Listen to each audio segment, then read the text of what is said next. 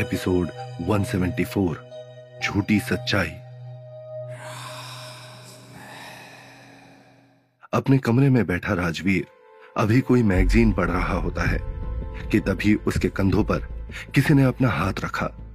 अपने कंधों पर किसी मज़बूत हाथ की पकड़ महसूस होते ही राजवीर पीछे पलटा और अपने सामने खड़े शख्स को देखकर चौंक गया। अच्छी डील डॉल और बेहतरीन पर्सनैलिटी आँखों में डिज़ाइनर चश्मा और सूट बूट पहने हुए उस शख्स के चेहरे पर एक अलग ही किस्म की चमक नज़र आ रही होती है चेहरे पर एक उम्र के साथ नज़र आती हुई लकीरें भी साफ़ साफ़ दिखाई दे रही होती हैं। अचानक इस शख्स को देखते ही राजवीर के चेहरे पर एक बड़ी सी मुस्कुराहट छा गई और राजवीर ने तुरंत खड़े होकर अपने सामने खड़े शख्स को गले से लगा लिया उस शख्स ने भी कसकर राजवीर को गले से लगाते हुए कहा, और पर खुरदार कैसे हैं आप? और हमें ये सब क्या सुनने को मिल रहा है आपके बारे में? सगाई तक कर ली और हमें बताना तक ज़रूरी नहीं समझा आपने? अरे दादू, ऐसी कोई बात नहीं है। आपको सब बता दिया ना उस असिस्टेंट के बच्चे ने। उसे तो मैं देखता हूँ। राजवीर ने अपने दादू की ओर देखते हुए कहा, अरे नहीं नहीं, उस बेचारे से कुछ मत कहना। क्योंकि मैंने ही उसे कहा था तुम्हारे बारे में खबर देते रहने को। राजवीर के दादाजी ने उसे समझाते हुए कहा but this is not fair दादू। आप आ रहे थे तो कम से कम मुझे बता देते। मैं खुद आपको लेने के लिए एयरपोर्ट आ जाता। राजवीर ने अपने दादाजी से शिकायत करते हुए कहा, अरे बाबा, तुम आ जाते तो मैं तुम्हारा ये एक्सप्रेशन कैसे देख पाता, जो मैंने अभी थोड़ी देर पहले देखा? मेरे आने की खुशी जो तुम्हारी आँखों में दिखाई दी मुझे, राजवीर की शिकायत का जवाब देते हुए उसके दादाजी ने कहा। अभी राजवीर कुछ बोल पाता, इससे पहले ही उसके दादाजी ने कहा। लेकिन राजवीर बेटा, तुमने ये होटल, राजमहल उस लड़की के नाम कर दिया और मुझसे पूछा तक नहीं। जिस पर राजवीर ने उन्हें सफ़ाई देते हुए कहा, मुझे लगा कि जो मैं कर रहा हूँ वो सही है, मैं जानता था कि आप मुझसे इस बात पर कभी नाराज़ नहीं होंगे। इसलिए मैंने आपसे बिना पूछे ही ये सब कर दिया। राजवीर की बात सुनते ही दादू ने कहा, तुमने बिल्कुल ठीक किया राजवीर। आखिरकार वो बहू है हमारी, और वैसे भी सब कुछ तुम दोनों का ही तो है।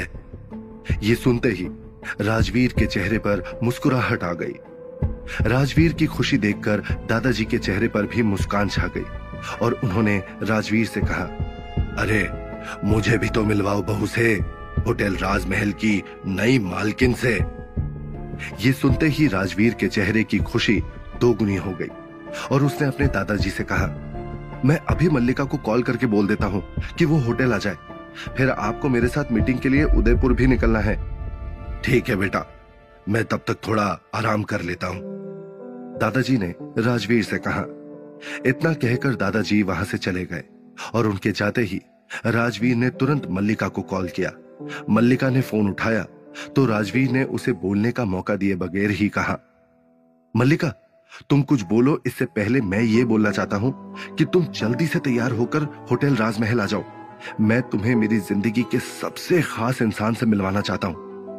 राजवीर की बात सुनकर मल्लिका ने हँसते हुए कहा, ठीक है, मैं बस अभी आई। कुछ देर बाद होटल की लॉबी में खड़ी मल्लिका के दिमाग में तरह तरह के ख्याल आ जा रहे होते हैं कि तभी उसकी नज़र अपने सामने से आते हुए राजवीर पर पड़ी। राजवीर को देखते ही मल्लिका के चेहरे पर बहुत प्यारी सी मुस्कुराहट आ गई और उसने झट से राजवीर को अपने गले से लगा लिया। ये देखते ही राजवीर ने मल्लिका से कहा, मेरे पास तुम्हारे लिए दो दो सरप्राइजेस हैं। राजवीर की इस बात को सुनते ही मल्लिका हैरान हो गई। लेकिन वो कुछ बोल पाती। इससे पहले ही राजवीर ने अपने असिस्टेंट की ओर इशारा किया और तभी राजवीर के असिस्टेंट ने एक कमरे की चाबी राजवीर की तरफ़ बढ़ाई। उस चाबी को लेते ही राजवीर ने मल्लिका से कहा, आज से ये स्वीट तुम्हारा है। तुम जब चाहो, यहाँ आकर रह सकती हो। मैं नहीं चाहता कि तुम अपने ही होटल में किसी अनजान की तरह रहो। अब चलो, मुझे तुम्हें किसी और से भी मिलवाना है। लेकिन राजवीर अरे, लेकिन वेकिन कुछ नहीं मल्लिका। ये सब ज़रूरी है, इसीलिए मैंने किया। इतना कहकर राजवीर मल्लिका का हाथ पकड़कर उसे उसी स्वीट पर ले गया, जो उसने अभी थोड़ी देर पहले मल्लिका को तोहफे के तौर पर दिया था। वहाँ पहुँचते ही राजवीर ने मल्लिका की ओर चाबी बढ़ाते हुए कहा, लो, अब इसे तुम खोलो। मल्लिका ने राजवीर की बात मानते हुए जैसे ही उस स्वीट को खोला, गुलाब की ढेर सारी पंखुड़ियाँ उसके ऊपर गिर गई। अंदर की ओर जाते हुए मल्लिका ने देखा कि कमरे को बेहद ही खूबसूरती से सजाया गया है और तभी उसकी नज़र वहाँ खड़े एक बुज़ुर्ग व्यक्ति पर पड़ी, जो मल्लिका की ही ओर देखते हुए मुस्कुरा रहे होते हैं। ये देखते ही मल्लिका ने हैरानी से राजवीर की ओर देखा। तब राजवीर मल्लिका की बात समझते हुए बोला, इनसे मिलो मल्लिका, ये मेरे दादू हैं, मेरी ज़िंदगी। राजवीर की इस बात को सुनकर मल्लिका ने तुरंत जाकर राजवीर के दादाजी के पैर छूते हुए कहा, आज तक सिर्फ़ आपके बारे में सुना था, लेकिन आज आपसे मिलकर बहुत अच्छा लग रहा है दादाजी। अभी मल्लिका और राजवीर दादाजी से बात कर रहे होते हैं कि तभी राजवीर के असिस्टेंट ने आकर कहा, सर, भाटिया जी का फ़ोन आ गया है, आप हमें मीटिंग के लिए यहाँ से निकलना चाहिए। अपने असिस्टेंट की बात सुनकर राजवीर ने कहा, ठीक है तुम चलो, मैं और दादाजी आ रहे हैं। तभी दादाजी ने मल्लिका के सर पर हाथ रखते हुए कहा, बहुत खुशनसीब है मेरा राजवीर, जिसे इतनी प्यारी लड़की मिली है। बेटा, अभी हमें ज़रूरी काम से जाना है। वापस आने पर ढेर सारी बातें करेंगे। मल्लिका ने मुस्कुराते हुए हामी में अपना सर हिलाया। राजवीर ने भी मुस्कुराते हुए मल्लिका को बाय बोला और दादाजी के साथ कमरे से बाहर चला गया। वहीं वहाँ मौजूद मल्लिका अपनी किस्मत पर इतराती हुई कमरे को निहारने लगी। जैसे ही नीचे दादाजी गाड़ी में बैठे, तभी उनके मुँह से निकला। अरे, मैं इतना ज़रूरी काम करना तो भूल ही गया। अपने दादाजी की बात सुनकर राजवीर ने पूछा, क्या हुआ दादू? कौन सा काम नहीं हुआ? दादाजी ने मुस्कुराते हुए कहा, मैंने बहू को आज मिलने पर मुँह दिखाई के लिए तेरी दादी के कंगन देने थे, जो मैं उसे देना भूल गया।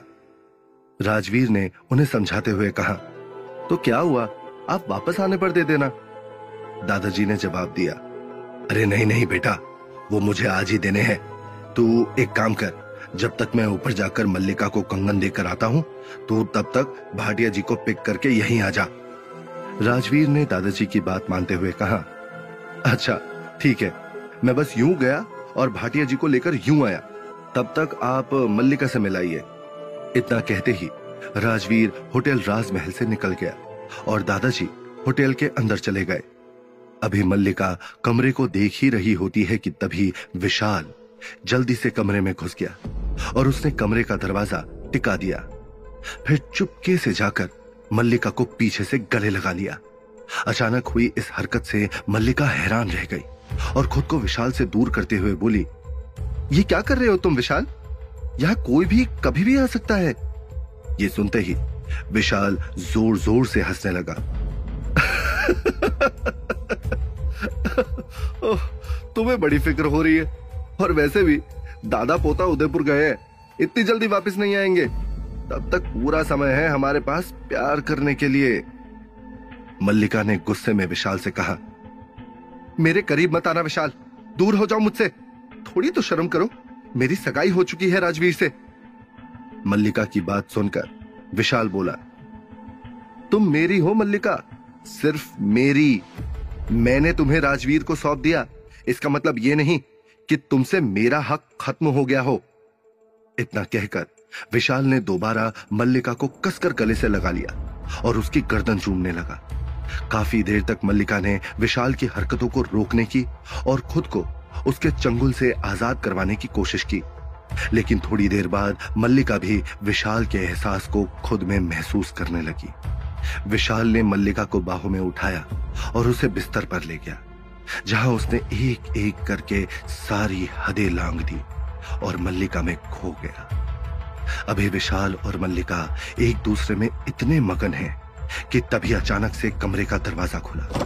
विशाल और मल्लिका एक झटके में हैरान होते हुए उस ओर देखने लगे।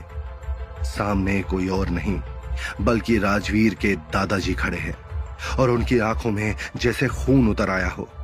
ये देखते ही मल्लिका के चेहरे का रंग उड़ गया और वो खुद को चादर से ढकने लगी। उन लोगों को इस तरह से देखकर राजवीर के दादाजी ने चीखते हुए कहा, वहाँ, एक तरफ़ मेरा पोता, तुम्हारे प्यार में पागल हुआ जा रहा है और तुम यहाँ किसी और लड़के के साथ बिस्तर में? छी। मल्लिका ने बड़ी मुश्किल से शब्दों को जोड़ते हुए कहा दादाजी ऐसी ऐसी कोई बात नहीं है। और अगले ही पल गुस्से में दादाजी तेज़ी से बाहर की ओर निकल गए। बाहर निकलते ही उन्होंने अपने मैनेजर से कहा, जल्दी से इस दरवाजे को बंद करो। उस आदमी ने फटाफट एक कोट डालकर रूम को बंद कर दिया। दादाजी ने चीखते हुए कहा होटल में आने जाने वाले सभी रास्तों को बंद कर दो। कोई ना तो अंदर आ पाए और ना ही यहाँ से जा पाए। उसके बाद आग लगा दो इस होटल को अभी के अभी।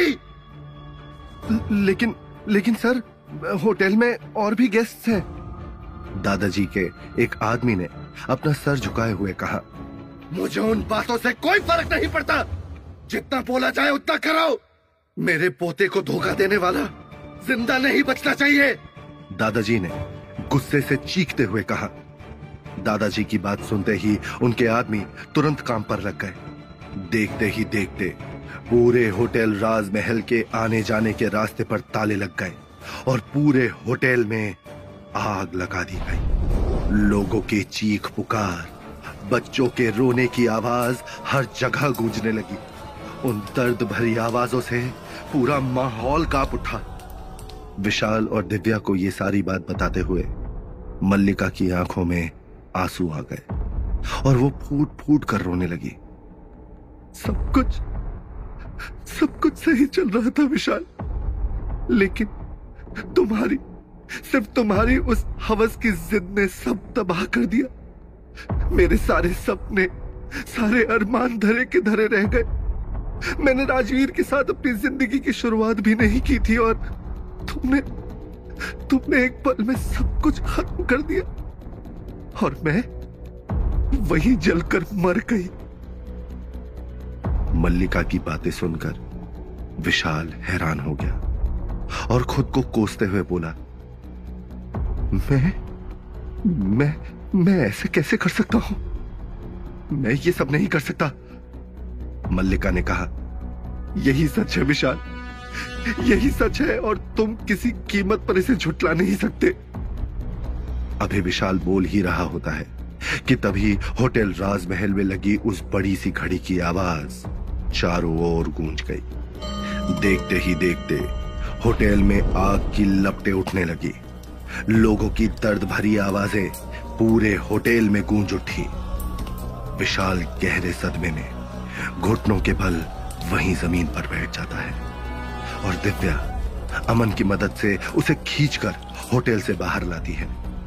मल्लिका के घर, जहाँ विशाल और दिव्या रहते हैं, वहाँ पहुंचकर विशाल बिल्कुल होश में नहीं है। विशाल इसे बर्दाश्त नहीं कर पा रहा कि उसकी वजह से न जाने कितने लोग मौत के घाट उतर गए। विशाल बिना दिव्या से कुछ कहे, खुद को कमरे में बंद कर लेता है। दिव्या विशाल की इस हरकत से परेशान कमरे का दरवाज़ा खटखटाती है। विशाल विशाल, दरवाज़ा खोलो विशाल। तुम बेवजह ही क्यों खुद को गुनहगार मान रहे हो? मुझे पता है विशाल, तुम बेगुनाह हो। तुमने कुछ भी नहीं किया है। प्लीज़ मेरी बात सुनो और दरवाज़ा खोल दो विशाल, प्लीज़।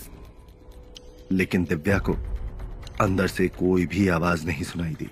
वहीं दूसरी ओर अंदर कमरे में विशाल, खुद को गुनहगार मानते हुए फांसी का फंदा बनाने की तैयारी कर रहा होता है।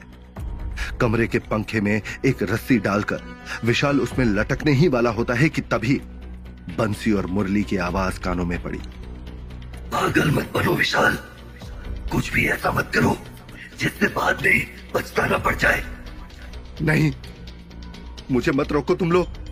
मैं गुनहगार हूँ। उन सारे मासूम लोगों की मौत का और मुझे मुझे जीने का कोई हक नहीं है। मैं खुद से ये हक आज छीनता हूँ। विशाल ने उदासी भरी आवाज़ में बंसी और मुरली से कहा। तभी मुरली ने कहा, विशाल, अब बस बहुत हुई मल्लिका की नौकरी। अब समय आ गया तुम्हें वो बताने का, जो तुम्हारे लिए जानना बेहद ज़रूरी है। बंसी ने मुरली को रोकते हुए कहा पागल हो गया क्या? चुप कर जा। मुरली ने फिर कहा, नहीं, आज मैं चुप नहीं होऊँगा। मर तो हम पहले ही चुके हैं। अब और क्या होगा? मुक्ति ही नहीं मिलेगी ना। तो ना मिले। लेकिन मैं एक भोले भाले इंसान के साथ ना इंसाफी उन्हें नहीं दूँगा। बंसी और मुरली की बातें सुनकर विशाल हैरान रह जाता है। तुम दोनों ये सब क्या कह रहे हो?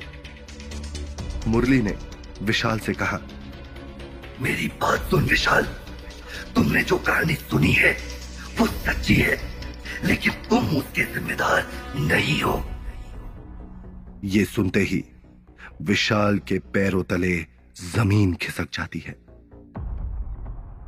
अभी होटल राजधानी खत्म नहीं हुई है। अभी बहुत से राज खुलने बाकी है। ये एपिसोड इस सीज़न का लास्ट एपिसोड था। राज होटल को तह दिल से प्यार देने के लिए धन्यवाद। हम जल्द लौटेंगे एक नई और हॉरर और मिस्टीरियस कहानी लेकर, जो आपके रोंगटे खड़े कर देगी। आप इस पॉडकास्ट को फॉलो और सब्सक्राइब करें। इस कहानी को आप Hub Hoppers Gaana app Spotify Google Podcasts Jio Saavn Amazon Music आदि ऐप पर सुन सकते हैं।